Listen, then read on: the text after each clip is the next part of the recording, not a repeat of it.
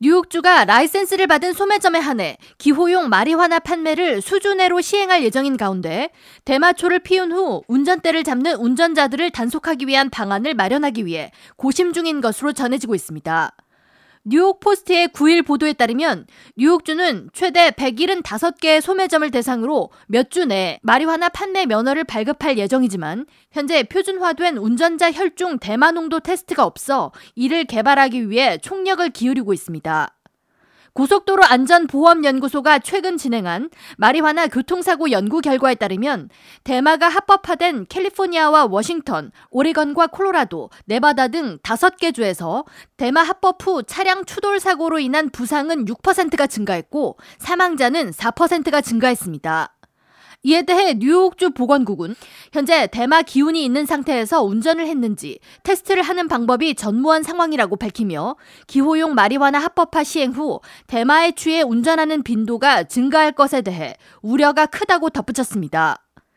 대마 성분 중 향정신성 효과가 가장 큰 물질은 테트라히드로 칸나비놀이라고 불리는 THC 성분이며 이는 뇌의 일부를 극도로 활성화시켜 환각작용을 일으키는 것으로 보고되고 있습니다. 미 도로교통안전국은 대마초 한 모금만으로도 THC 농도가 상당히 높게 나타난다고 우려를 표명하면서 THC 농도는 대마초 흡연 중에 정점을 찍고 흡연 뒤 3에서 10분 동안 농도가 유지된다고 밝혔습니다.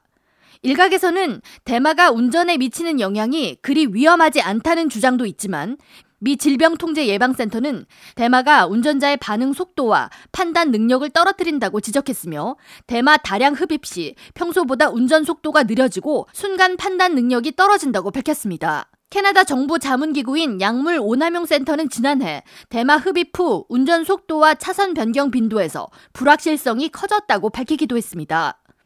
한편 뉴욕주 사법당국은 대마 관련 교통안전 법규를 정비하지 않고 마리화나를 합법화시킨 데 대해 우려를 표명하고 있습니다.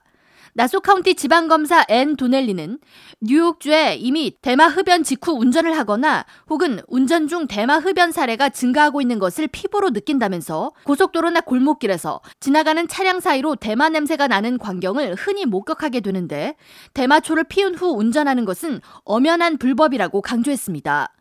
이어 대마에 취한 운전자를 단계별로 평가하고 위험 수위를 표준화하는 것을 서두를 필요가 있다면서 이는 기호용 마리화나 판매에 앞서 완료됐어야 하는 필수적인 안전장치였다고 문제를 지적했습니다. K라디오 전영숙입니다.